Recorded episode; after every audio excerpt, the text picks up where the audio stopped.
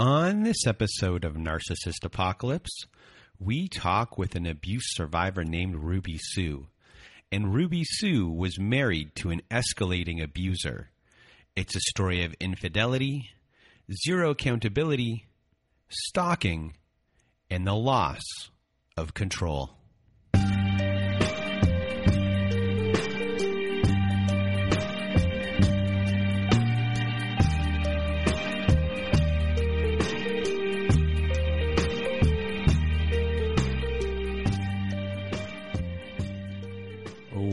Welcome to Narcissist Apocalypse. I am Brandon Chadwick, and with me today we have Ruby Sue. How are you? Good. How are you? That rhymed. I'm great. And thank you for being here with us today. I know you're going to help a lot of people by sharing your story and if you want to be a guest like Ruby Sue is today, please do go to our website at narcissistapocalypse.com. Top of the page, there's a button that says guest form. Read all of our instructions and send us an email at narcissistapocalypse at gmail.com or just fill our, our guest form page out and press the submit button. I had to, it's hard for me to get my words out there. And now, uh, you're going to hear Ruby Sue's story, and this has levels, and there's three levels, and each level uh, gets a little bit worse. And let me tell you, when you get to level three here, it gets really scary. What happened here with Ruby Sue? This is something she really couldn't see coming at all. So I really just want to thank uh, Ruby Sue for being here. And now, without further ado, Ruby Sue, it rhymed again. The floor is now yours. Thanks, Brandon. I'm really excited to be on your show. I love your show. There's a lot of times that I'm listening to episodes and I'm like, oh my gosh, this is just, it's textbook, just like what happened to me. And um, it's just crazy that it, you know, each story is unique, but these narcissistic or toxic uh, behaviors just repeat themselves in our patterns. So I hope that the people listening will hear my story and be like, wow, that's exactly what's going on in my life and use it to your advantage. Um, but I'll I'll start. Oh, but before you start, I just wanted to say you even sent me an email the other day saying, "Oh my God, that episode that I you just played, uh, that I heard my story in there." Yeah. Which eventually, yeah, back to back. Yeah. Yep. Two episodes. I mean, are we allowed to say? I think there there was that one, but then the one before it, I was I felt like there was some crossovers there too. Um, the one though, because she had a son uh, and then a daughter. And it was like, I also had a son. And then, like, when things were rocky, I then had my daughter. Um, so it just, you know, it's, and then uh, we'll get to that. Okay. We'll get to that. All right. So before I rudely interrupted you, you're about to go into your childhood. I was, yes. Um, so I have a great family. I have, um, I had a great childhood. I, I mean, I would say I, I was a normal, you know, part of a normal family. Like the normal dysfunctions were human beings. Um, my dad is a very uh, strong figure in my life. He and my mom have been um, together since high school. You know, high school sweethearts. He was the jock. She was the the pretty new girl and um, you know they've been married for i don't know 40 some years um, and so and then even like my grandparents both were like married young um, had lots of kids died together you know so this whole idea of um, you know family is just very important to me and divorce and dysfunction and um, like truly abusive relationships, that was nothing I was ever exposed to. I mean, my parents would have fights, and my dad has anger, but you know, don't we all? right. I, I, I mean, I, I would say my my dad is like a very um gregarious he's out he's outgoing he's a go-getter but he really has like a heart of gold like he he cares about people he's taught me uh, you know and my mom too my mom's taught me a lot um but my dad kind of runs runs the show and my mom like needs him to run the show like she can't make a decision to save her life right so um we moved around a little bit um, just because my dad was trying to establish a career. And so um, I have two sisters. I'm the middle sister. And, um, you know, we weren't allowed to watch MTV or VH1 or rated R movies. We weren't allowed to swear. Like it's, we went to church every Sunday, we were um, raised Catholic, but not like strict Catholic. I think my dad felt like obligated to, um, you know, carry the tradition that his mom, who was a strict Catholic. Um, but I, I mean, I would say like family wise, pretty normal. And I'm lucky that I had what I had. Um, but then actually, it's interesting because on one of your episodes, I had a realization um, because she's like, you know, my family was normal. This was a recent one, one of the ones I was like, yeah, me too. My family was normal, but it wasn't, it was in high school when I was, I'll, I'm not even going to say in love. I was like obsessed with this guy who lived down the street and I was, I had like never kissed a guy. I'd never done anything with a guy. And, um, he was a year older than me and I went to middle school with him and then in high school when I got to high school in ninth grade he was in 10th grade and he was he was just a very good looking guy I mean very cute kind of got like that um, all American um, Zac Efron level of cuteness and I and and I I mean, looking back, I'm like, dang, yeah, he was, he is the narcissistic personality, but um, the charm and the, and I was just an insecure 14 year old, right? Like, never had a boyfriend, never been kissed. Um, uh, you know, what's the one movie, Never Been Kissed with um, J- Josie Grossie? That was me. And, um, and so he like he hooked me in. Like I was, um, I, I would, he, would come over like at night or whatever when my, when my parents would go to sleep, he'd like come up the street and we'd hang out and then, um, things happened. He used me basically and, um, but would never like date me and but would kind of string me along and I was just gullible and you know, getting the attention from him. And that was like almost all through uh, high school until 12th grade. Obviously, he was gone. And then I would say 12th grade, it was when I finally started like coming into my own and um, being who I am. And I've, I mean, as much as I, I was insecure, I'm also a secure type of person in like my beliefs and my dreams and um, just highly influenced by uh, manipulative people. Like, I believe your word. When I was younger, if you said something, I'm going to believe you, even if your actions don't line up. So, um, so I get to college. It still never really had a boyfriend. Um, I had a, a couple of quick boyfriends. Don't have time to talk about them, but again, in hindsight, narcissistic personalities. It's that human magnet syndrome that I just draw them in.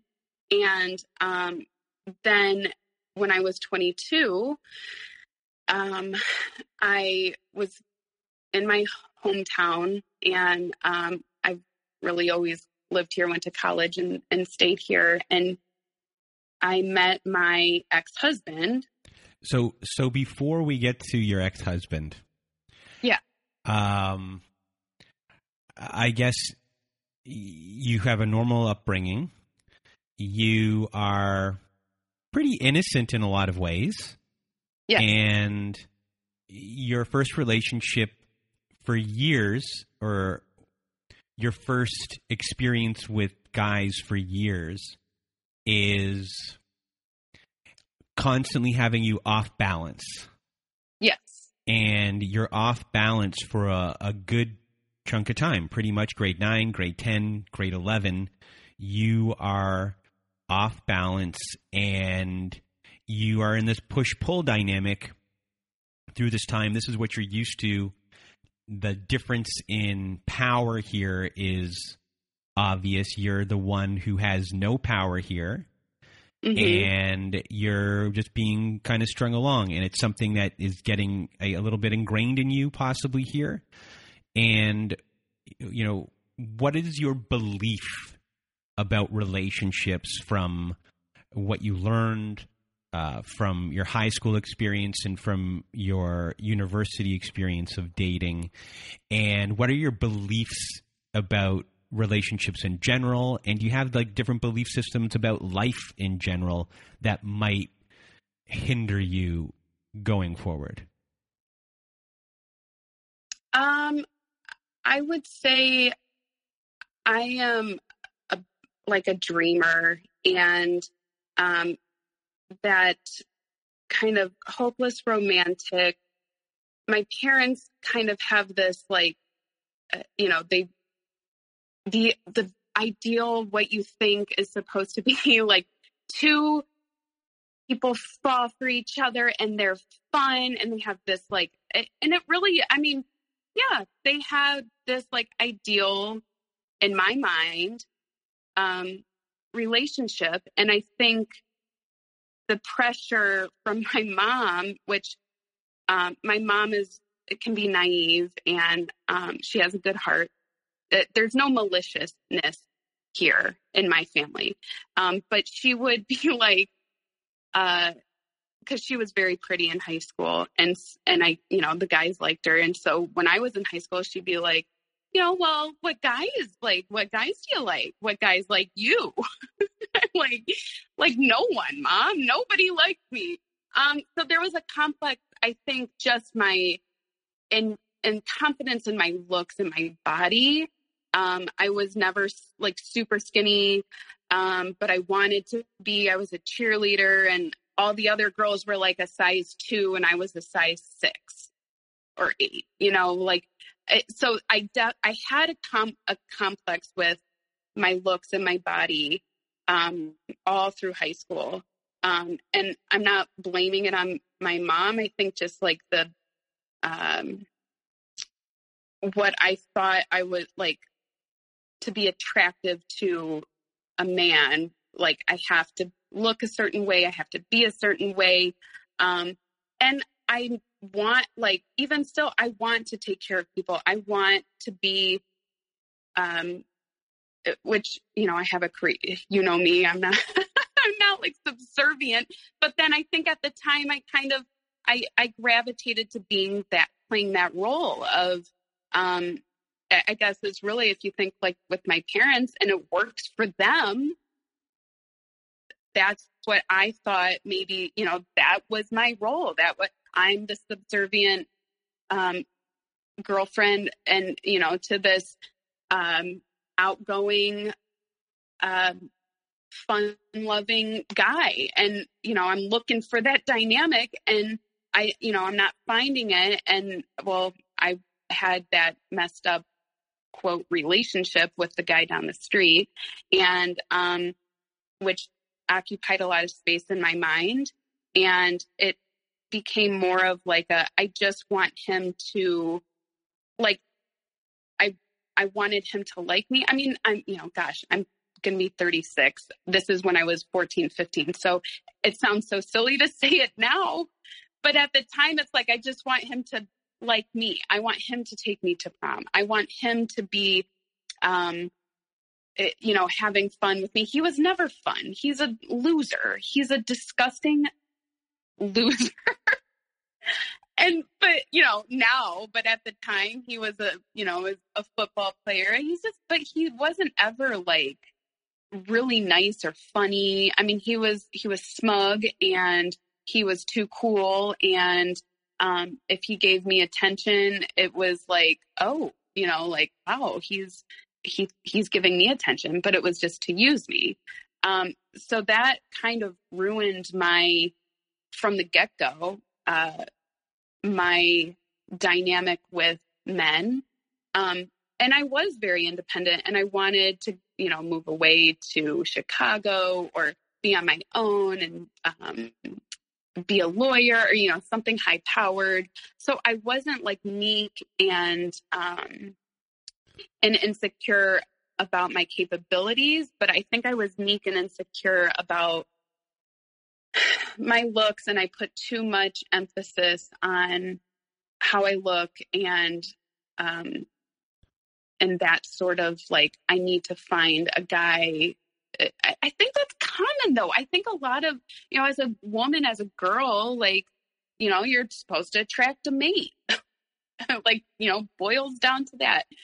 Um, but my philosophy was always it should be balanced. It should be a balanced relationship. If I want to do this, you support me and I'm going to support you. And we have a friendship, but we're also like romantic.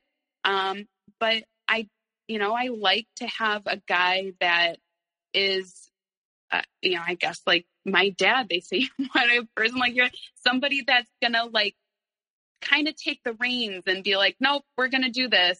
I like that, even though I, I I'm, you know, I'm single now and I, I make all the, I call all the shots and I, I enjoy my independence.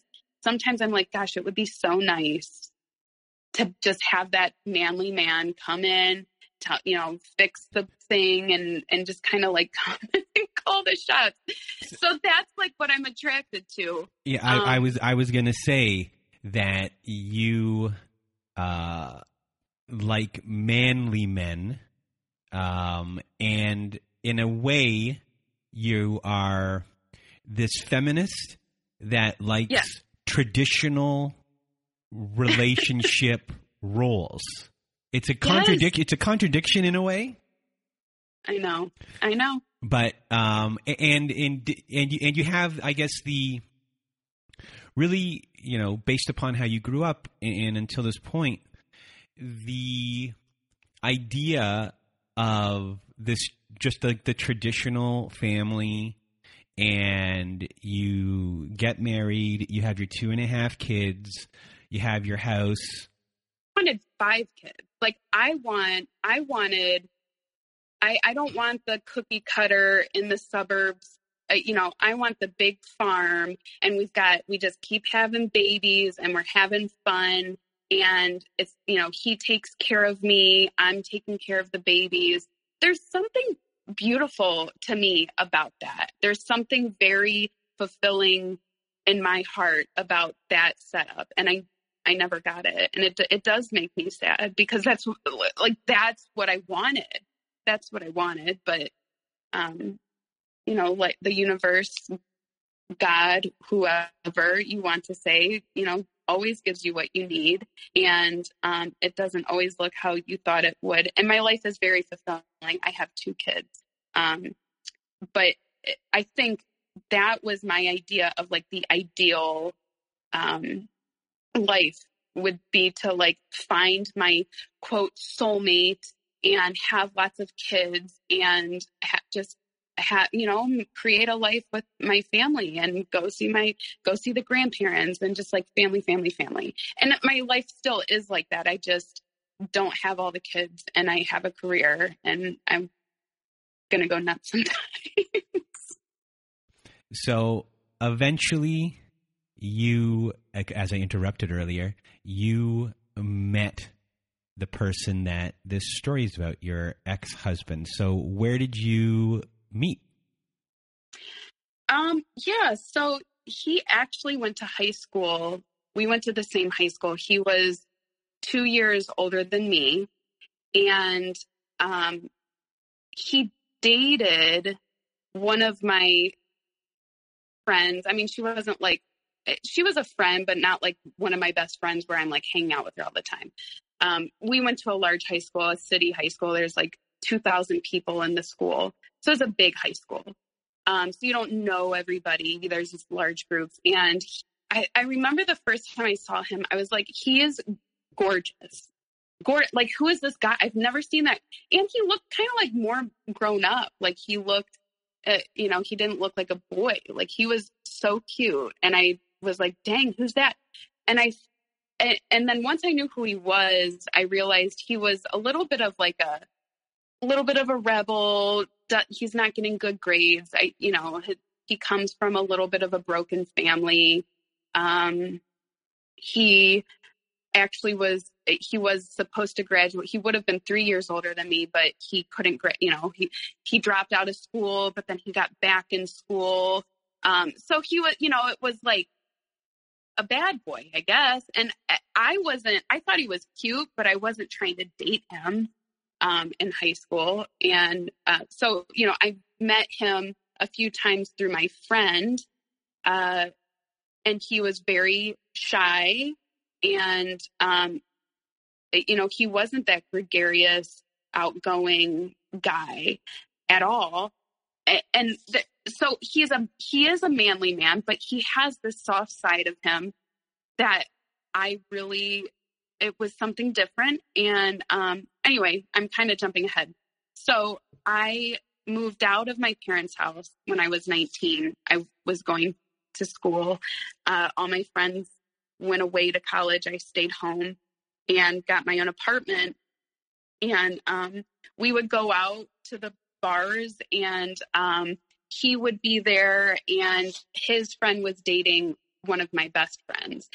One night, I was 22, and we were both at the bar, and he um, came over to me and was like, Do you want to come with my friends and I after the bar closes to this party? and I said sure. So he um he drove me over and it was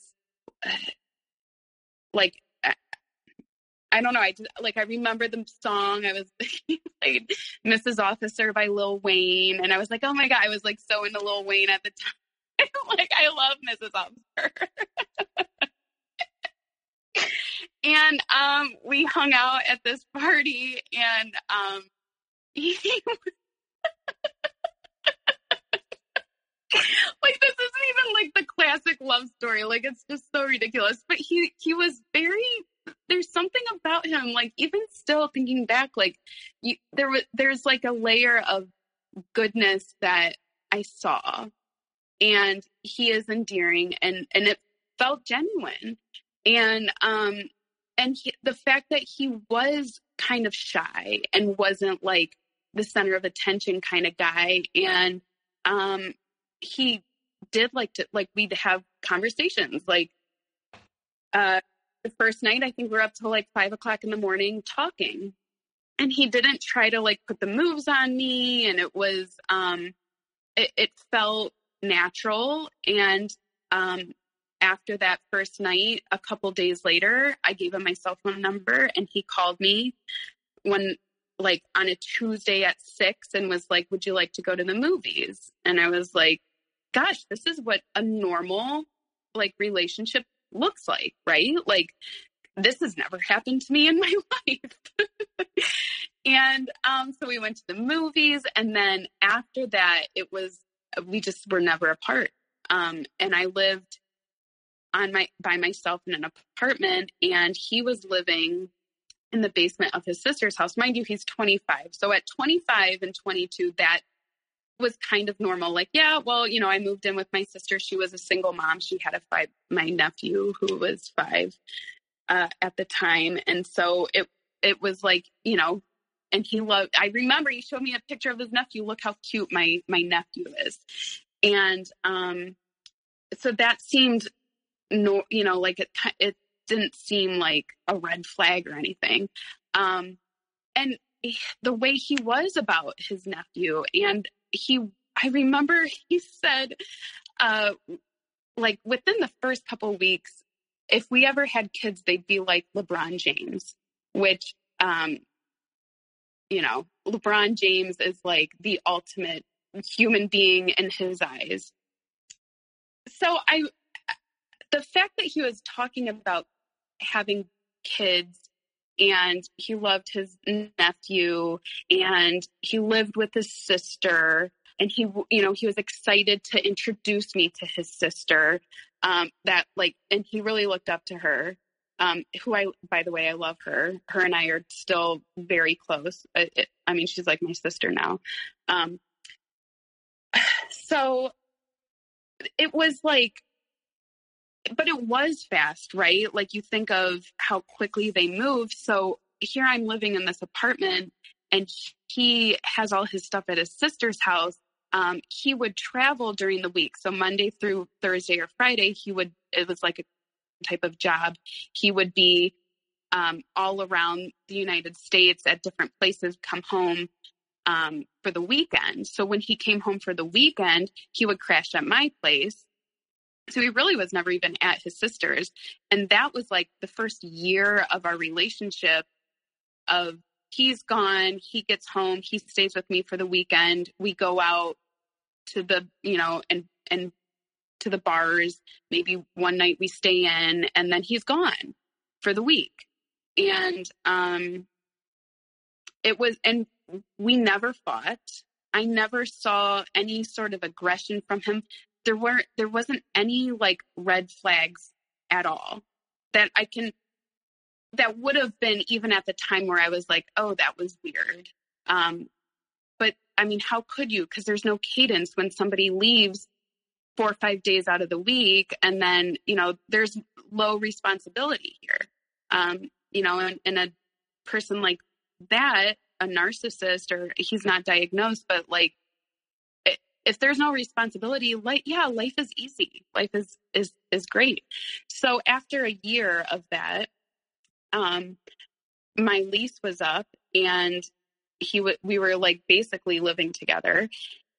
And it was like well why don't we just go get a bigger um, duplex or a house or whatever and split the rent um, and we found a place and so once we moved in together that's when some of the red flags would have started to show up. And um, like small aggressive things like uh you know if i left the towels on the floor he'd get he'd get weird about that. But again i'd never lived with anybody else. So here i i just you know i think that even regular people right like you fight you leave something on the floor you're going to have a thing so i'm thinking it's it's it's fine but i would say there were some fights uh, between us. And I can't think like specifically, you know, this happened or that happened, but it was at the point um, we were probably living together for about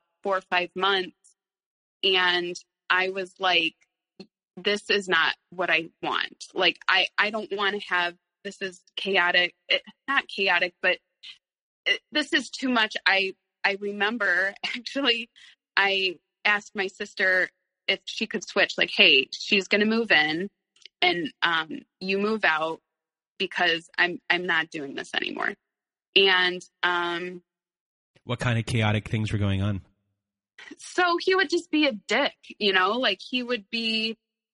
Uh, he wasn't as um, endearing as he previously was, and it like he couldn't just relax and just you know let's have a, a, a fun time. It's like he's in a bad mood. And then uh, you can't talk to him because now he's in a shitty mood. So he was moody. And and then it would start a fight and um so would you get attacked for no reason when he was in a mood um I wouldn't say attacked. I would say more like dismissed or um, disrespected or um,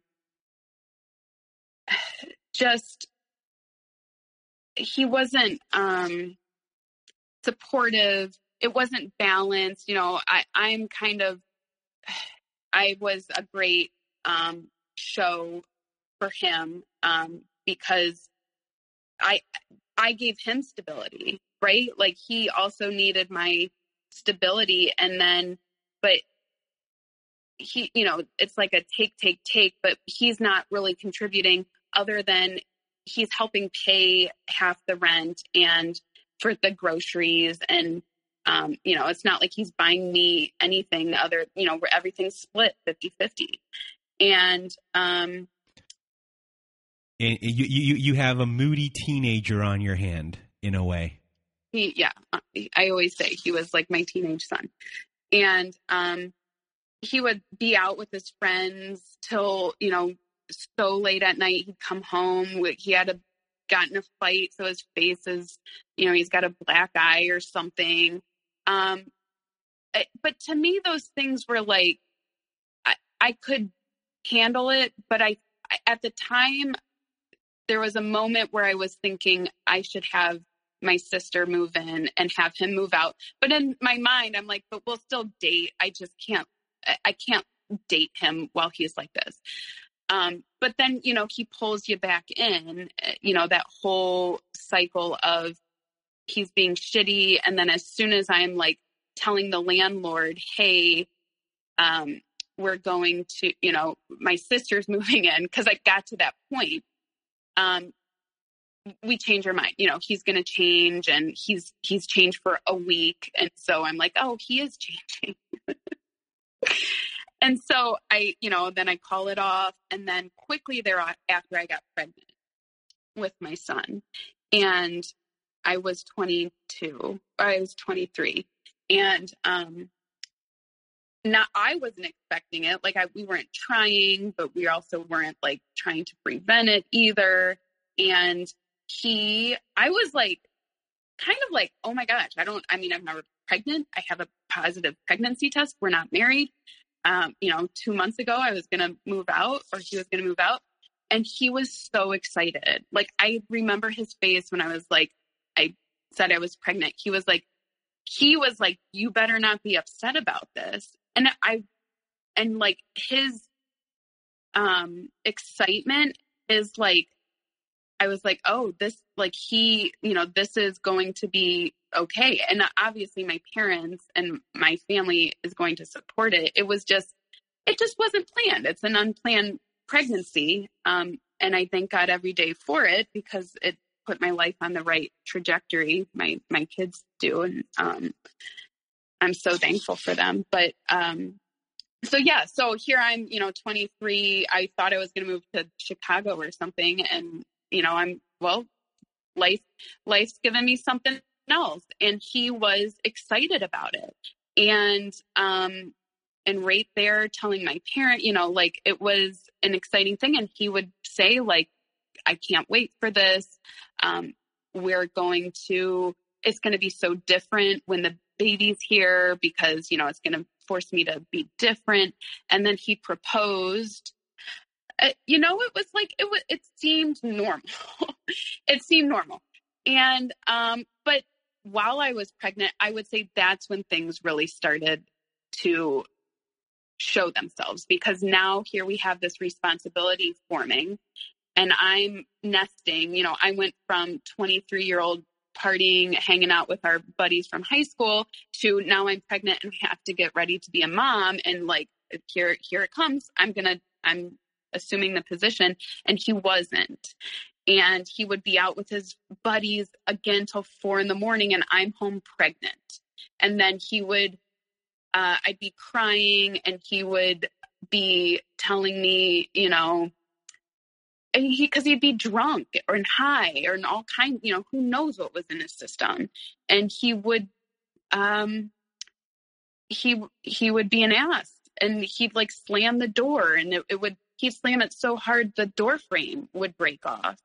And um, I'd have to like, he'd be at the bars with his buddies, and I'd have to get my sister's boyfriend to go into the bar because here I am, like six months pregnant. I'm not about to walk in all my high school friends there. I'm like pulling my, uh, you know, fiance out of there with a pregnant belly. So like that, you know, that was a little bit humiliating.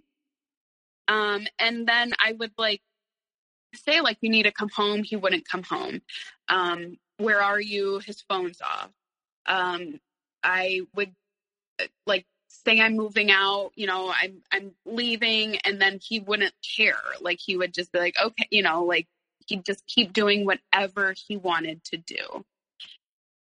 Um, but then when th- you know, as soon as it was like it, it, it was I'm gonna leave, he would um he would change and then he would be good for a little bit. And so I'm like, you know, I want this to work. Like I he, I said, yes, we're going to get married when the after the baby's born, blah blah blah.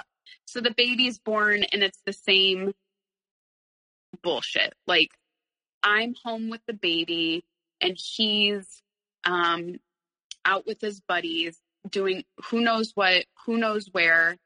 Uh, no accountability. I didn't know. I really didn't know who he was with, and I'm not the kind of person to be like, "Who are you with? What are who all's there? Where are you?" I just want to know what time are you going to be home? And when you don't come home, like you said you were going to come home at 10:30 because we have a baby, I'm going to be pissed. And um and I think there's a lot of men out there who aren't narcissists who up to this point have acted like this in their life. This is not the narcissistic piece of the story, which so far we're like two, two and a half years in. And um, I have yet to really experience something that's like, you know, a narcissistic red flag. Um, but I but I will say this. Yeah. Two and a half years in, the person you dated on day one is not the person that you're currently in a relationship with. Correct. Correct. Yeah. Yes. Yeah. No. I mean, it's the wheels are starting to get loose uh, off the wagon, um, but not enough to where I was like, I need to get out of here. And I'm somebody who puts up with a lot. I have a long fuse. I give everyone the benefit of the doubt. I believe if he says he loves me and I'm the best thing that's ever happened to him and I'm just, you know, we're going to have a family and blah, blah, blah, I'm believing it. So, how are you coping? Are you talking to people about it or are you oh, internalizing oh, yeah. everything? Yeah, I never was like hiding what was, I'm not the kind of person that hides how I'm feeling, what's going on. So I would like go to my, you know, I go to my sister's, like she's getting her boyfriend to go pull him out of the bar. And my parents would, I think, my, and my parents liked him. My dad really liked him. And um, I think they were thinking he's kind of pulling this, you know, he's a 26 year old kid. I'm pregnant. They wanted it to work. We all wanted it to work. We wanted him to kind of like get through this uh, immaturity, you know. Um, and he wanted to marry me and he wanted a wedding. He wanted, like, he wanted to do the whole shebang. And we had a great wedding. It was fun. Um, and that's when, after the wedding, it really took the turn. Um, so he, like I said, he's a veteran. And so he has VA benefits in the US that they like pay for your school. And so I was like, why don't you go to college? They'll pay for it. So he's going, he's, so he quits his job. So now he's not gone. He's always home, but he's never actually home. He's, quote, at school. Um, and he, you know, and then it was like, well, I have a lab tonight. So I, I got a test, I got to study. So he's like, never, never, never home.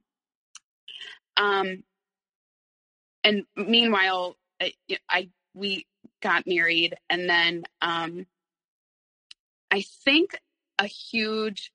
We got married, and we went on a trip with my son, and he got so mad at. He got really weird with controlling me about my son when I was pregnant, about like not eating certain things because it would affect the baby. And um, actually, one time, see, I have to like recall all this stuff. It's all coming back to me. Um, I was still pregnant. It was it was actually when he proposed. I was pregnant when he proposed, and we were out with my parents. We went to Chicago, and um, my dad ordered one of those like cheese boards, and apparently one of the cheeses are like I don't know, it can be bad for a fetus. I, I don't know. I, he knows all this stuff. He didn't talk. I ate a piece of the cheese, and then he didn't talk to me like basically the rest of the night. He wouldn't talk to me. I knew he was mad about something. Um, and then another time when I was pregnant, I got up in the middle of the night and I got a glass of water from the faucet. And he, I like went to lay back down and he like gets out of bed, turns the light on, and he's like, uh, like freaking out at me. Like, what the hell are you doing? Uh, you know, that I just bought bottled water and like putting the baby in jeopardy by drinking water from the faucet. And I thought it was so weird because that, you know, I've never been a germaphobe like that to that extent. And um, I just thought he was like a germaphobe. Like, oh, okay, so he's a germaphobe, but weird about the baby, weird about that kind of stuff. He still is weird about that stuff, but it felt like he was trying to control me. Um, you know, like my every step. And then if I made a misstep, he's not going to talk to me. Um, anyway, um, so once I had my son and once we got married, um, he got, we went on this trip and he got so mad at me and he stormed, he like got out of the car and just like walked off in, into traffic and like away.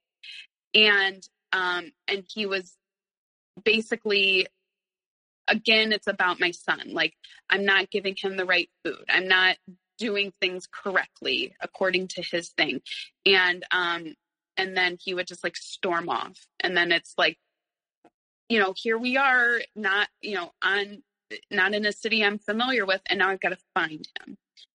Um and I just remember thinking like we had just gotten married a couple weeks earlier and I was like, "Oh my gosh, I can't believe I have to like this is going to be my life. I have to put up with this now." This like you know, and it, was getting it was getting worse and worse and like there was no romance anymore we would we were staying in hotels and like he wouldn't be um like lovey-dovey touchy-feely we wouldn't sleep together you know it's like he he would kind of do that with me like and i wanted to sleep with him i wanted to have like I mean, we we were intimate on his terms, always on his terms. So if he's moody and he's doing something which I think in hindsight he probably was like with a girlfriend or something, and so then he would be very distant and very cold to me.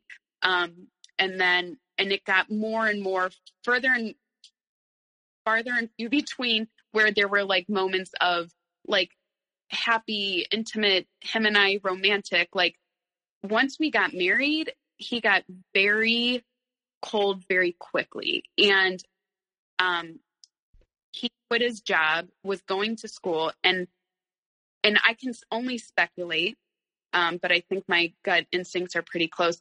He's meeting now. He's meeting girls at the college. He got a job at like a hoity-toity restaurant, so he meets the hostess there. So you know the honeymoon's over. He's going to school. He's never coming home. He's got labs late at night. And then finals would come and he'd have like incompletes and like an F. And I'm like, okay, you're, he's not stupid. Like, you're clearly not doing the work, but yet you're never home because you're always at school. Um, so this isn't adding up. It's not adding up. Uh, and he was then like even more distant and cold towards me. So then um, I got pregnant again with my daughter. And um, we went again to Chicago with my parents. And this time, my son was a baby and he got pissed at me about something stupid, something with the way I was with my son. And he stormed out that night out of the hotel. Like we got back to the hotel, we got in a huge fight. Um, and he left the hotel room and he flew home. He caught a plane and flew home. And it was like, you know, my parents are here. And that's when my parents were like, what the hell is going on? Um, and I had just found out I was pregnant with my daughter and my I didn't tell my parents or anything, but this was when it was like, okay, he's storming off. Um and w- like why though? And in hindsight it's because there was somebody back home that he's, you know, he's going to storm off and then go hang out with her. So he, he so he has this pattern always of uh, getting angry over the littlest of things and yeah. blaming you for something that there's no reason to have blame for. He has these mini tantrums and are you um letting these things slide? Are you challenging these things? Are you changing are you changing your behavior sometimes so these things don't happen as well? Um no. I at, not at first, you know, these little tantrums and I'm not going to back down from something like that. Like I'm going to go toe to toe and that's why there would be big blow up fights because I'm not going to back down. So and I and I'm not meek either. So I'm kind of like, you know what? F you for doing that. You know, that was rude and disrespectful. And I called you all night and your phone was off. Where the hell were you? And he'd be like, shut the fuck up, bitch. You know, fuck you, bitch. Um, but it's like I have every right. You're my husband, and we have a, a baby together, and you didn't come home last night. Where were you? Wouldn't wouldn't respond. Um, eh, you know, and I'd be home in bed. It's like four o'clock in the morning. He's still not home. Um, and I would think like, uh, you know, somebody mugged him, and he's like. Eh, one night, I even called the city police station to be like, "Do you guys have someone, you know, that that because uh, there was no way in my mind that he was like at somebody's house or you know he left the house to work and then wouldn't come home and so i'm thinking he's working but really he would get off work go out with his buddies and then probably go to a girl's house or go to a buddy's house and a girl girls would be there and um meanwhile i am pregnant on my second child and he's really not supportive. He's cold and distant, a lot of stonewalling, disappearing acts. And then when I would push him for an answer, he'd be like, uh, like this one time, for instance, I, I want to know what happened and where you were. And he would be like, say it one more time. And he like picked up my laptop and over his head, like he was going to throw it on the ground. He's like, say it one more time and I'm throwing this on the ground. And I'm like, I said it one more time because I, you know, I'm not going to be like, oh, okay, you're going to put. So I'm like, you know, I'm fighting back and he smashed my $1,300 laptop that I was still paying off to Best Buy. And it, it was like, what the hell? That is now, I'm like, okay, the, uh, you know, the storming off in Philadelphia, the um, smashing my laptop, and then I would go and tell my like, I remember I was like crying to my parents like he smashed my laptop. Um and they were like you know kind of like what the hell you you can't um I, I think they still had faith that, you know, like maybe he needs anger management. And I did too. Like maybe, you know, we need to go to counseling. Um, so so going back to that time in Chicago when you got on the plane, were you able to put two and two together at that time? And did you say he's going to see another woman? No, not an inkling. Other than he's being cold and distant, I'm just thinking he's just a moody dick. You know, like I like he's really pissed about this, which irritated me. Like I'm just trying to have fun and enjoy the time, and you're getting mad at me um, and then I'm fighting back. Like I'm not. I, I guess you know, in hindsight, I, I, you know, this is 11 years ago. I probably would have been, uh, you know, and today I, I think I wouldn't even feed into the drama, but I would, and you know, he would then storm off. Now he's got an excuse because we've had a big fight, so now he's gone. And you know, it's like I just needed to get away from, uh, you know, the drama. You're you he's not taking the accountability. He's making it's the gaslighting of like i'm the drama.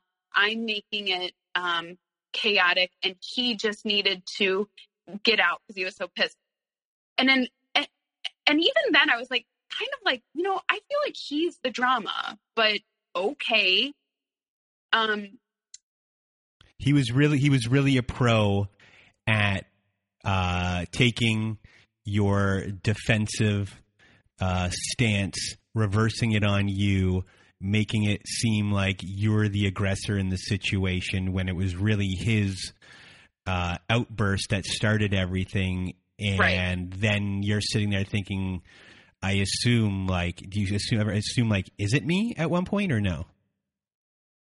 Or are you pretty confident that like, no, it's not me, it's it's, it's this guy? yeah, I was pretty confident that it was him.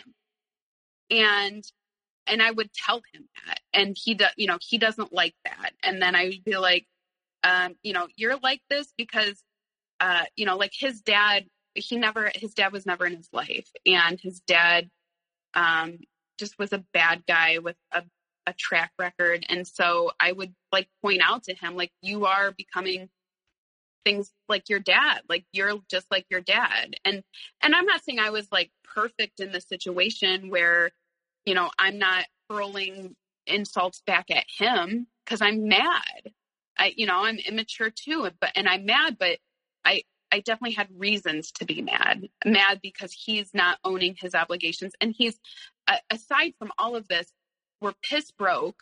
He's going to school living off the va the money we have separate accounts. I i i mean i believe in separate accounts. I make my money and then we share expenses. Um but he was i'm the one having babies and trying and um you know like i had graduated college but i was having the babies and kind of wanting to be that stay at home mom um while they were infants. And he would come home and be like what have you contributed? You should be doing something. Like like coming up with money somehow. Like how are you making money? And i'm like okay um you know sure. So i would like sell stuff on ebay and i'm like this isn't what i want to do this isn't what I, I really want to do but i i didn't know what the next move in my life was money wise because I hadn't thought about it. Like you and I had babies pr- early, and now here I am pregnant, and you're kind of like asking me to figure out how what I'm doing to contribute when you're the one that could easily get a job and get the money from the VA because the VA also gives you a house allowance. So if he could get a full time job, but he's dicking around at the community college, right? Like he does he's not working and then his fun money from the valet parking goes to his binge drinking and whatever else he's doing and his Nike shoes and you know he loves to spend money. And um and so we're so we're broke you know and he's smashing my laptop. Well we don't have money to fix that um and then he wouldn't pay like he wouldn't pay the gas bill because he'd say, "Well, you need to go get on government assistance. Like we're we're poor enough that you we could get on government assistance. You need to go stand in line and get on food stamps and all that." And I had never done that. Like I didn't even know that was an option. But he's like, "Yeah, you need to, you know, you need to do this." Which I so I did because I need, you know, we I wasn't really working and he wasn't really working. I mean, every it was paycheck to paycheck. And um he would use like my credit i have good credit. I he would use my credit cards to buy stuff. And um because i was naive and i put i gave him a credit card but he would buy he would buy you know material things. And then um he would do our tax return and all the money would go into his account and then he like one day comes home with a brand new ipad. So like just very immature.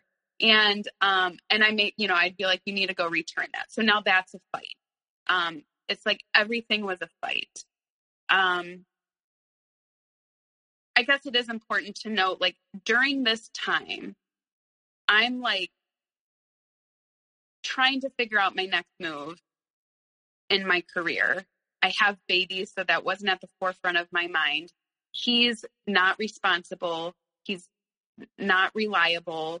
Um, and he's, uh, you know, it's, it's not happy. It's not a happy marriage. And, um, so I decided to go back to college and get my master's degree. And because that would be like a surefire way to get a job. Thought like, okay, I'll make good money. I can be self-sustainable. And in the back of my head, I'm like, I don't know if this is going to last forever because this is chaotic. Um, so I have to set myself up for success. Um, and that now this is another layer that I think added to the the chaos of of everything. Um, well, wait, before I went into school, I was like, okay, I need to figure out, I need to know what I'm going to do. I get his phone one day. He leaves his phone out. And I find a text message from a girl. And it was like, I forget what it said, but um, it was something like, um, she want, you know, like, I wish, uh, I just, I want what I can't have or something and I was like, why why would you be interested in a married man with a baby and and one on the way? And oh, and she's like, well, I guess I want what I can't have. And um I, I wish I would have played this differently, like everything in hindsight. Like I wish I could have just left it going to see what would have happened. But at the time I'm like shocked. I'm finding his phone and he has this girl texting him about like hanging out and how great it was and blah, blah, blah. I, it wasn't like a lot, but it was just enough to be like, okay, something's going on between these two. So I, I say something to him about it and right away it's like, she's not interested in me. She's not that she has, she wants nothing to do with me. We're just friends. Uh, whatever, right? Like there's reasons why she doesn't like him. But again, my gut instinct is like, nah, you know what? This isn't right. Um, and then he like laughed it off. Like he laughed at me. Like I'm being over, I'm being ridiculous. This is, um, you know, nothing to be worried about. And I'm pregnant at this time with baby number two. And um, I didn't like it at all. I also had another girlfriend call me who knows him and was like, Hey, I was at the bar and he was like talking to a, a girl, like flirting, hitting on a girl. And I was like, again kind of in denial like all right so what? So he's he can talk to other girls. Maybe is she being like over you know it, who do i believe here right? And you want to believe your husband. Um but this is like these little small hints of like okay when somebody's calling you to tell you who usually doesn't call you to tell you that your husband is like talking to other girls you know take it seriously but I, I think I, you know, it's like you don't want to believe the truth. So I find another, I find, an, I find the uh, Plenty of Fish app on his phone. I didn't even know what it was. Open it, and he's got messages going with other women about hooking up. And like one was even like they were going to meet. And it was like the weekend they were talking about meeting was our one year wedding anniversary. And um, I was like, even more in shock. I remember I like left the house. I like ran down the street and was like, didn't know what to think. I didn't, you know, it's like you don't want to believe that. And so he's like, oh, it's like porn. I'm not really going to like do it. I just do it to like get off and like you know, I'm like talking to these girls. I'm not actually going to meet up with them. But which, which then is like, oh, okay, well then that's, I guess, you know, it's, that's not that big of a deal. But like, I mean, you're, t- whether he met with them or not, the fact that he's doing that is not okay. But again, it's like, I, I wasn't really going to meet them. And, you know, it's, it's just, it's like porn, so it's not that big of a deal. Okay, so that on top of the girl that he was talking to, um, on top of um, I think then there was another girl. In fact, I know there's another girl. Like in hindsight, I know this now, but at the time, I didn't know really if there was a girl, if it was like a true full blown relationship. If he's more of a player, so uh, you know he's not having a love affair with one person. It's more of like multiple. Um, but he had a that ballet job at this restaurant, and he went on a. He tells me this, and when we were like about to divorce, he said, "Yeah, I went. I went uh, to the movies with her, but just as friends." Who goes to the movies with a you know a coworker? And meanwhile, I'm pregnant and I, you know, I've got our kids at home. It was my birthday, my 26th birthday. And um, we wake up and he called me a bitch. He didn't say happy birthday. Uh, he left the house. He went to his to school and then he went to his job and said he wouldn't be able to make it for the dinner with my parents. So it was just me and my son and my parents and on my birthday and he's at this restaurant that he valets, probably flirting with this girl that he eventually took to the theater, whether it was before or after, I don't know. Um, and I didn't know at the time that he was doing that. And, um, you know, I get home and it's like 11 o'clock at night on my birthday. He's been gone the whole day. Happy birthday, my love. I love you. You know, that kind of stuff. And, um, how did you take that? Um, see, it's really easy to win me over. Like, I should have been more, I was pissed. But then when all you have to do is say a few nice words to me, and I'm like, I love you too, you know, whatever. I didn't know he was, I thought he was working. I want to believe that he's truly at school trying to bring his grades up and um, he's at work because, again, he has a way about him that feels very genuine and it sounds and feels and looks genuine to this day.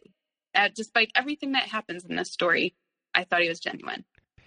And how do you feel about yourself that you have one child, you have one on the way? Are you scared at all about what uh, what life no. would be? You're not scared about what your life would be like without someone there?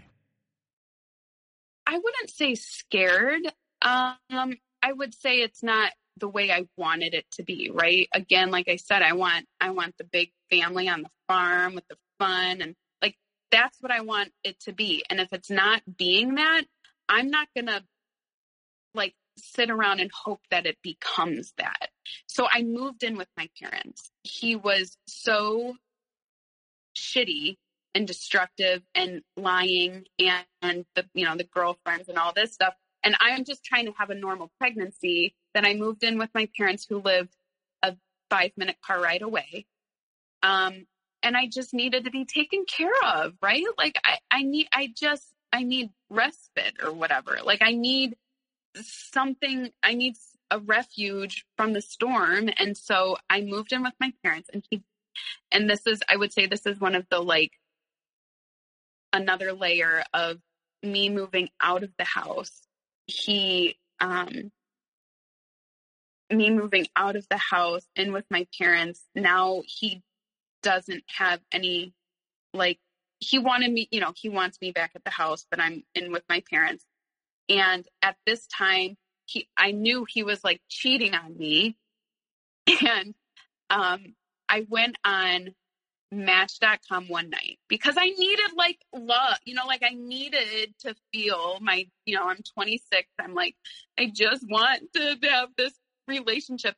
And I, I like m- messaged a couple guys on there and I was, and I put on there that I was like separated or whatever. And I, I mean, this wasn't like the first night in my parents' house. Like I had been living at my parents' house probably for a month while he was just doing whatever the fuck he wanted and he um and so I went on match.com like one night and then I got off the app like the next day I deleted it because I'm I I was just like I'm not this isn't what I'm really I, I think I just had to dip my toes in and then I'm like, yep, nope, not really gonna do this. And so I was transparent about that with him. Like when I moved back in with him, I told him about it. And that is when it really, I think him seeing that I wasn't just kind of sitting around waiting for him to get, you know, this gullible, eh, like, I remember he, he like signed into the account and read all the messages and he came downstairs and he's like, you were looking for love. He's like, I was just looking for sex. You were like legitimately looking for love. And he was like really shaken by that. And um, which to me, like a normal person would be like, oh, honey, I'm sorry. I'm not giving you love. I love you so much. Like, I don't want you to have to feel like you're, you need that from any, you know, like, let, how can I make this up to you? I was always waiting for that, like, you know, token moment of like, I really like showing me the actions. Cause it was like almost it was so close to being there always, but it was never quite there. And um, so that was the huge turn of events where he became very controlling. And um, so I moved, I have my daughter and I moved back home because here it is. We have a baby. I can't live at my parents' house and we have a new, newborn baby. And plus, you know, I'm going to change. I'm going to be different. It's going to be different this time. I'm, you know, I'm here for the family. And um, I moved back in the house. I have an infant. My son was two, um, and I'm enrolled in college now. And I was watching kids out of my house during the day to make some extra money and going to school at night. Meanwhile, he's never at the house. He's, it's like I basically was a single mom from the day I had my son. he's never at the house. He's at school, at the lab, studying for his test.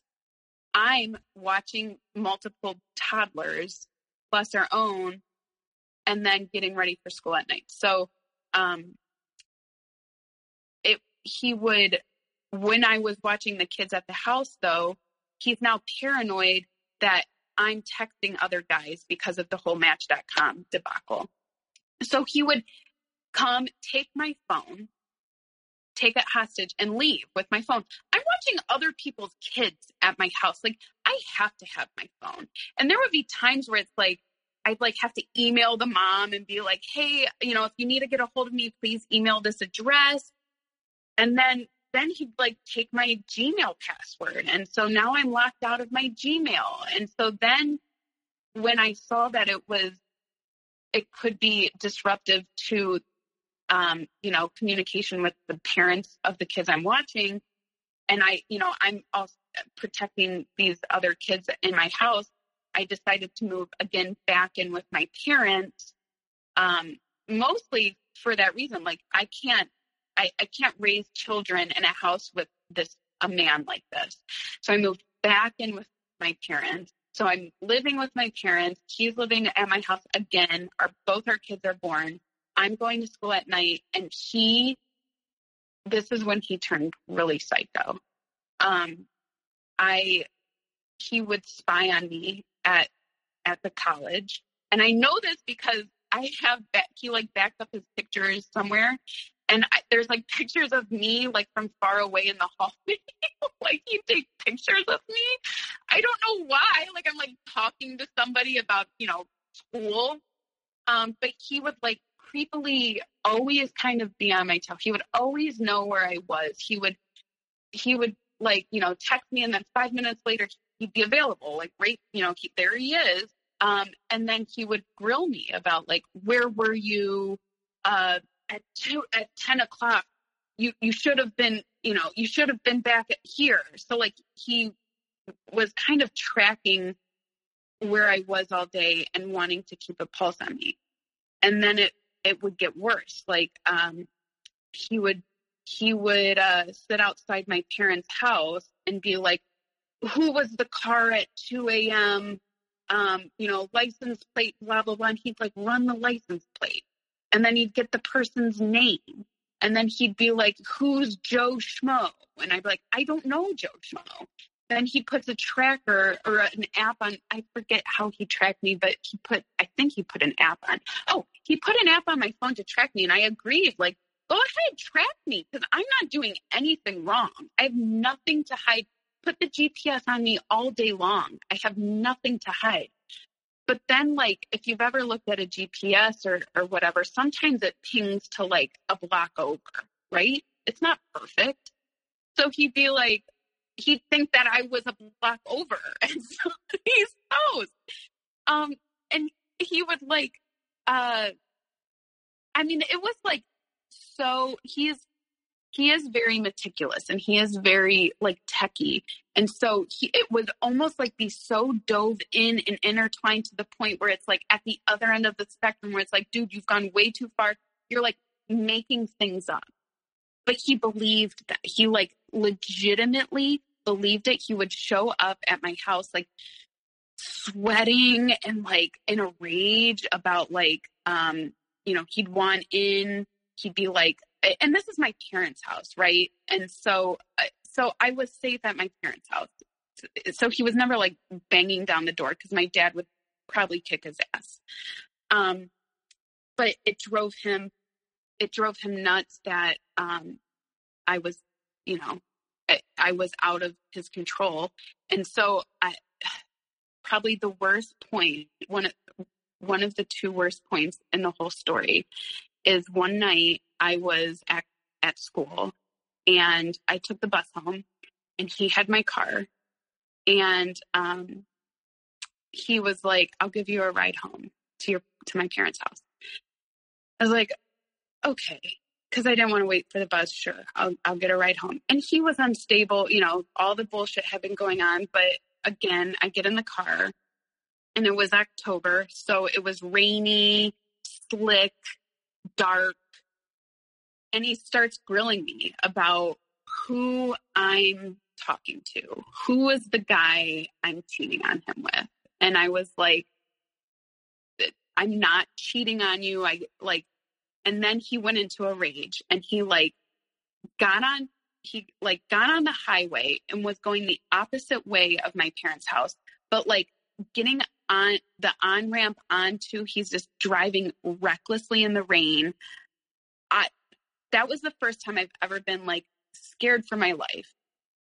I was like, he's, what is he going to do? I mean, he eh, had a rage in his eyes and he's like yelling at me, you know, we're going to Bethel Park, Pennsylvania. I'm sorry I'm laughing. I can laugh about it now. It's not funny, but it's funny that like these names like, you know, Joe whatever in Bethel Park, Pennsylvania, because he would like get into my search engine and I, I looked up Bethel Park, Pennsylvania. Well, it's probably because some celebrity is from Bethel Park, Pennsylvania, and I was like Googling to see what Bethel Park, Pennsylvania was. Who knows? I have no idea. No, or maybe there was like a house there, you know, a, a historic house, and I was like, who freaking knows? I don't remember what I did yesterday. I have two kids and I'm going to school and I'm dealing with you I don't know why I go, Bethel Park, Pennsylvania, you know, and he's like, I'm a liar. I'm lying. Um, you know, so we're going to drive to Bethel Park, Pennsylvania. It's like seven o'clock at night. My parents are expecting me home and I have two babies waiting for me. So he's like driving. Uh, uh, then he like gets off the highway and I was like, I'm to jump out. I'm to jump out. So I like went to jump out of the car and he like pulls me in, like pulls he's like holding me down in the car so I can't get out. And um I so then uh, it was just like a, it was crazy. It was like on the highway, off the highway. So he gets back on the highway, and I'm like, I'm just gonna. He he pulls over. He pulls over on the berm of the highway, and um was like, just tell. Oh, I go. I'm gonna tell you who it is because I was like, I think if I just tell him a name, maybe that will stop the chaos. Like maybe if I say something. So I go, okay, I'll tell you who it is. And he was like, I mean, dead serious. He's like calm. He's like, okay, who is it? And I made up a name. And he was like, he like exhaled. like, I, I, I don't know if he was going through psychosis. I mean, I don't know, Brandon. Maybe he's not in, or maybe he, re- like, I made something was wrong. Something was wrong. But then, um, so he's like relieved. It was like quiet, all just calm. And we he like turns we get back off. We we go back to our house, not my parents' house. He drives back to our house. I'm supposed to go back home where my kids are, my parents' house. He drives to our house and he wants me to come in. And I'm like, after that fucking crazy scene, I'm getting the fuck out of like I'm scared of him. I'm scared. Like it's eerie that he's so like calm now. And so I like went to run. I don't know where I was going. I was like, I, was, I just like was gonna book it, and he like grabbed me, and like basically like pulled me inside and wanted to have sex. And I was like, I don't want to. And I will say another thing with him and I is like, we have a great physical connection. Like, I intimacy was never a pro- like it was eh, very good. Uh, we have good chemistry in bed. I've never, there's never been one time where I like wouldn't want to have sex with him. Like, I, I'm very attracted to him. We're attract, like we we're just attracted to each other. But the fact that I, I didn't like, I wasn't attracted to him at all in that moment, and he was like, but he, I mean, he still made me have sex with him. Like he was like, I didn't really have a choice. Anyway, so I mean, that was probably the worst, uh, a, a pretty bad point there. And I left this. So then I left and I called his mom. And I was like, I don't know if I should call the cops or like how I should handle this. And um, she was like, just don't go back there. Don't call the cops, but don't go back. Like, stay away from him. It was insanity. And um, I'm back at my parents' house, and um, college is winding up. It was like a two year program. And um, I also don't want to live at my parents' house because I am independent. I have this house. I'm paying for this house. I want to live in my house. I want to live in my house. Um, so when I was interviewing for these jobs, I had like six different internship interviews um, at nice firms downtown in the city, uh, you know, making a nice salary. And uh, I remember right before he wanted to drive me to all of them. He wanted to take me and wait while I went to all these interviews. And we're talking like somebody who has never home, always out with his friends, to now I can't even move without him like needing to know where I am. If you went to the grocery store that's five minutes away and I stopped at the ATM or I ran into somebody I knew, I'd have anxiety. Like, I, I got to go or he's going to get upset that I wasn't home and then he's going to grill me and question me and he's going to get pissed. Um, and so he would drive me, he drove me to all my, my interviews. And I remember he got pissed about something and smashed and like slammed the back kitchen door and the glass shattered. It was like an old door, but you know, glass shatters everywhere. It cuts my hand. I'm showing up to a freaking interview with a bleeding, you know, a slice on my hand. And um, you know, I got to pull it together and um and and whatever. I actually got the job offer at that place. Anyway, anyway. Um just he was always smashing things. He smashed the um the uh the oven door, like the first glass of the oven door, smashes that to pieces. He would smash my uh glasses. He would get, you know, take the glasses off my face and smash them. He would um smash my phone. I think I went through like three cell phones that he would smash. Um, when I moved out of the house and then moved back in, my flat screen TV was smashed while I had been gone. Um, and you know, when I saw it, I'm like, oh my god, my parents. That was like my like housewarming gift for my parents when I first moved out. And it, here it is, cracked. And he's like, you know, when I address him about it, he's like, don't even bring it up. Um, and it, it, you know, it's always things are getting ruined, things are getting smashed. Um, and yeah, like locking me out of my password. He locked me out of my my college login password, like, you know, to get your college notes and stuff. He'd lock me out of that. Like sabotaging my every move. And I'm just trying to be successful and I can't even check my email. I can't I can't study for my test. I can't contact the parents of the kids I'm watching so we can pay our bills. Um and when I moved back in for the what I don't know, third time right when I was like start getting my career set up, um he wasn't working. And I it was December and we had no money and he like the mortgage was was due. And so I pawned I went to a pawn shop and I pawned my wedding ring thinking I was going to get it back because I was about to start this new job making good money and um well, and at the time to me it was good money uh more money than we had ever made and I thought okay I'm going to pawn this ring and then I had like 2 or 3 months to go buy it back and it was like it was I didn't have the papers on it. He only gave me like 500 bucks to pawn it. So I'm like, okay. And, and my ex knew like $500, he could have easily, like, how hard is it to scrap up 500 bucks to go get my wedding ring back? Like, in my romantic mind, it's like what he should have done was like surprised me, went and got the ring back, and then been like, honey, I'm sorry, I'm never gonna do it. You know, like this is what I'm hoping in my heart of hearts that like a miracle is gonna happen. Um, but it got worse.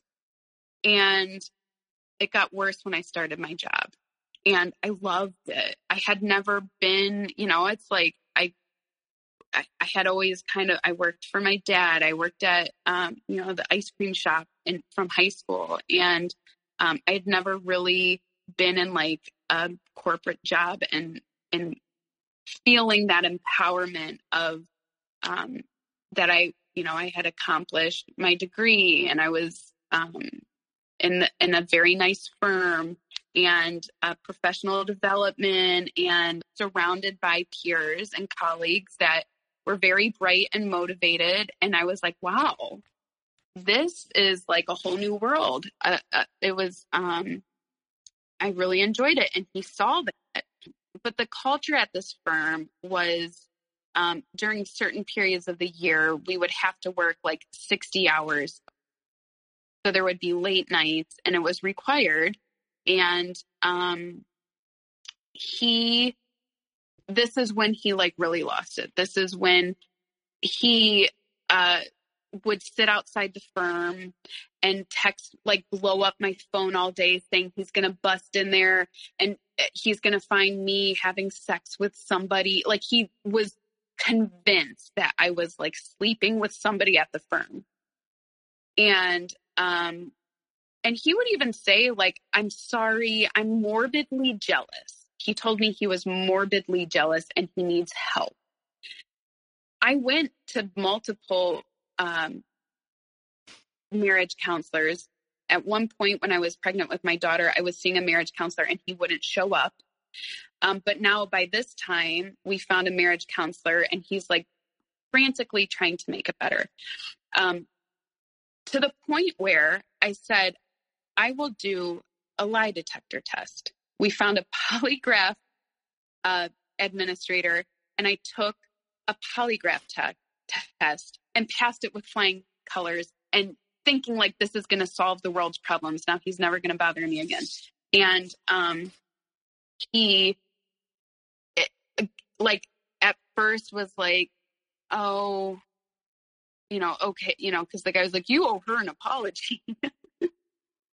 and I was like, tell me every single guy you think I'm doing anything with, put it on this piece of paper. I want the questions asked so you have peace of mind.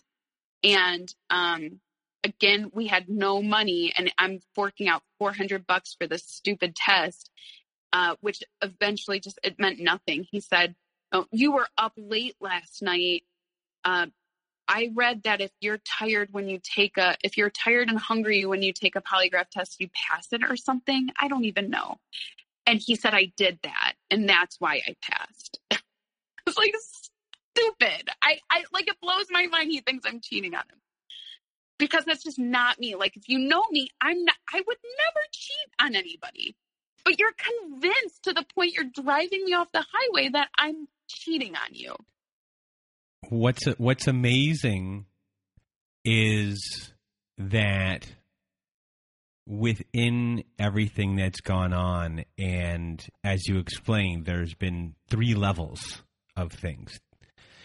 That in this level three, when you know when he was in control or what he perceived to be control you know he was one he's he's different from when it began because that wasn't the real him. It's a whole different person. And then that second version was someone who had control and was just doing whatever they wanted. Mm. and as soon as he felt that you could love someone else and then that control of owning you in a way was mm-hmm. gone. This new person came out of the woodwork which is its own complete shock because you never saw this version before. And this version is a scary person. And it keeps on escalating. And it really is a story of like three different levels here of you know the the the fake person uh, the person that has control and then what happens to someone when they start losing control but the relationship is still going on and being within that how scary it can be when someone like this is losing control at least in their mind that they've lost control. Yes. And this is when when you ask if I was scared, I was never really scared until level 3. And that was like my sign of like you need to get out, but I I think you know, cuz he would he would stalk he was stalking me. He was straight up stalking me. And um and then would be would say things like i'm going to kill you if you don't tell me where you are right now. Um i'm you know like threat very threatening threatening to expose me at the firm uh, you know I, am going to show them who you really are um threatening uh just always like it, it's just always like a threat to where I, I don't know if he's going to go off the deep end one day and literally do that because he could, because he's been unstable. I mean, he, that whole thing with the Bethel Park, Pennsylvania bullshit. Like, I, I don't know. I, I, I, part of me felt like maybe he was, and maybe he was, maybe he was going through some sort of psychosis or something. Um, which is not an excuse, right? Like, don't hang around because you feel bad who's going through psychosis. I, I had two babies to take care of. Um, so how does it all end? The and the turning point was he was at the firm and he wanted me to come out and I said no. And so I I like went to the front window and could see him sitting there. But I needed to go home. So as soon as I saw him leave the parking lot, I left the firm. Like I saw him drive away. So now I'm going to drive home and I'm on the highway and he comes up from behind my in my rear view mirror. He must have been going 110 miles an hour and came right up on my car and like into like if I wouldn't have got moved over to the berm, he would have hit my car. Like I could I had to move over. So he forces me off the road, off the freeway and parks his car like so that uh, like right behind mine, like with his car hanging off in the slow lane comes over and is like, get off at the next exit. So I'm like, okay. So we like get back on and I don't get off at the next exit. Joke's on you. And he like gets back on. And basically it was like, it, it felt like again something from a movie where we are having like this chase. And then finally he gets me off the road and like takes my keys and uh, was going to leave me there stranded kind of in a, a not so good part of the neighborhood and then like eventually then came and gave me my keys back. So that's the point where I'm like, I need to again, I don't know what he's about to pull. My mom asked me, like, do you think he would kill you And the fact that I couldn't strongly be like, no way was scary for me because I'm like, why would I even take the risk?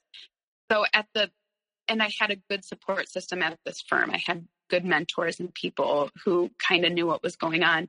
And so um, I filed a restraining order against him. And um, and then I didn't see him, you know, with the restraining order, we didn't really talk.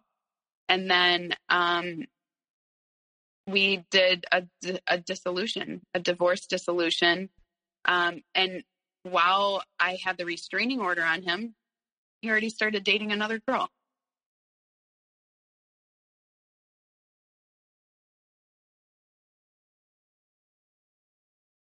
During that time when I had to make the decision to divorce him, um, and our kids were little, two and four, and I didn't I remember being like, I don't want to be one of those strong women. and here I am, but like I didn't want to have to be that like divorce strong single mom because of you know whatever stigma was in my head of, surrounding it at the time. Um, and so it, it's almost like for the sake of not having that label, but I would never stick around and do something just to portray a certain thing. You know, I knew what I had to do uh, for myself and for my kids. And for him, like he need he needed a hit rec. He needed he he he needed that. Like I I'm not enabling you to be a psychopath, a psychopath anymore. Um, and so it was. Um, I mean, you know that I feel like my life as it is today. This is like this. You know, starts here of leaving him, um, he wasn't helping with the kids, you know, and they were little. And so eh, I'm still in my 20s and my girlfriends are all going out, you know, no one has kids. And um, I, I never went out, you know, like I was just always eh, kind of hustling and trying to make ends meet. And I wouldn't depend on him ever because he would say he was going to help and then he wouldn't show up and then I'd have to, you know, at the last second put someone else out to help me with the kids because I made plans with somebody. So I, I really kind of, I, I didn't, I wasn't social. I, I didn't make plans. I just raised my kids and I worked all the time, work, work, work, and taking care of my kids. And, um, but I enjoy my career and I enjoyed, um, I, enjoy being a mom. I really, I, I, I sometimes I get sad because I wish I would have had more kids, but uh, you know, it, it is what it is. I think at the time when I divorced him, I thought maybe I would meet somebody um, and have, you know, more kids, but th- that wasn't in my cards. Um, and he wasn't around. He would come around sporadically. Um, and he would be, you know, I could see it in his eyes. He had been drinking or he was doing whatever uh, who knows, you know, just his, his shenanigans, like nothing was changing. And I didn't want that to be exposed to my kids. And, and when we did a dissolution, he wanted split custody. Well, I know he's not going to show up to get the kids and he's not going to sign the dotted line unless, you know, I agree.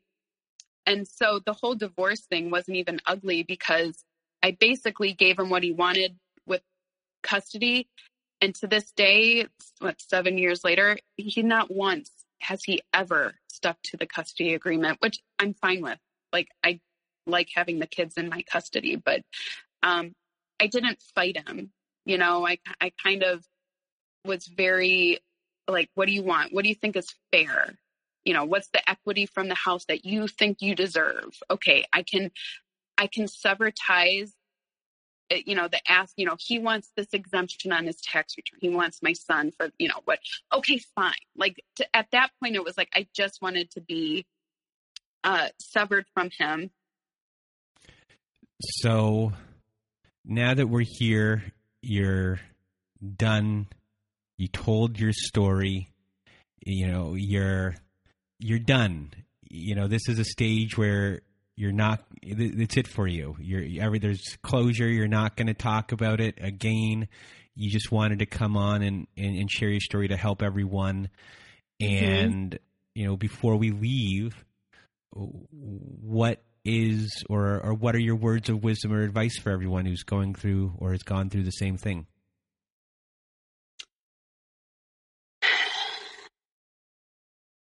I think what I have done in my life with this traumatic, I mean, you know, it was, I'd never experienced any sort of real trauma until all of this.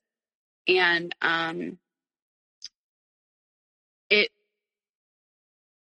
forced me to be um, a strong woman, that strong woman that I didn't want to be. Um, and my advice to the women, or you know, women or men that are in a relationship where they are the, um, you know, the people pleaser, the peacekeeper, the codependent person, um, that you're actually stronger than you realize, and that if you believe in yourself, you can you can get along without being dependent on another person. And um, you know, it is hard, no doubt about it, being strong, but there's a empowerment and a it, to feel strength um not just physically but like mentally strong um, feel confident in your soul, who you are and what you deserve in your life, that's what you have to go after. If you're in a relationship and it's beating you down and you're hoping it's going to change and their actions speak louder than words and you know in your gut that it's not going to change, ask yourself what you're waiting for. I know it sounds it's easier said than done, but you know, you only live once and you have to make that step as scary as it is to make a change in your life because and even the smallest changes matter but put yourself first and believe that you can make a difference and you don't have to let this person dictate how you feel and what you're supposed to be doing with yourself. Well ruby sue I really want to thank you for being here with me today and sharing your story. You you did a great job. So thank you so much uh, from the bottom of my heart for being here with us today. Thank you. So I just want to thank Ruby Sue for being a guest on our show once again. And if you want to be a guest like Ruby Sue was today, please do go to our website at narcissistapocalypse.com. Top of the page, there's a button that says guest form. When you click on that button, it takes you to our guest form page. Please read the instructions and either fill out our guest form, press the submit button, or send us an email at narcissistapocalypse at gmail.com. Also, at our website, we have our very own Safe Social Network. So, at the top of the page, you can press the support group button at narcissistapocalypse.com. Inside our support group, we have our very own forum boards where you can uh, get help from other forum members. We have our very own Zoom meetings Wednesday nights, Saturday nights, and every other Thursday afternoon. We also have ad free episodes and episodes that never made it to air. And if you really just want to support our show, please do just join our support group. It's, it helps us out a lot. And if you need even more support, please do go to our friends at domesticshelters.org. I cannot say enough about our friends at domesticshelters.org. There you have articles and resources to help you through these times for you to understand what's happened to you. You have uh, information on shelters there. You can get a hold of shelters. You can find out a lot more uh, with the free resources that they have at their website. So please do go to domesticshelters.org. And that is it. So for myself and Ruby Sue, we hope you have a good night.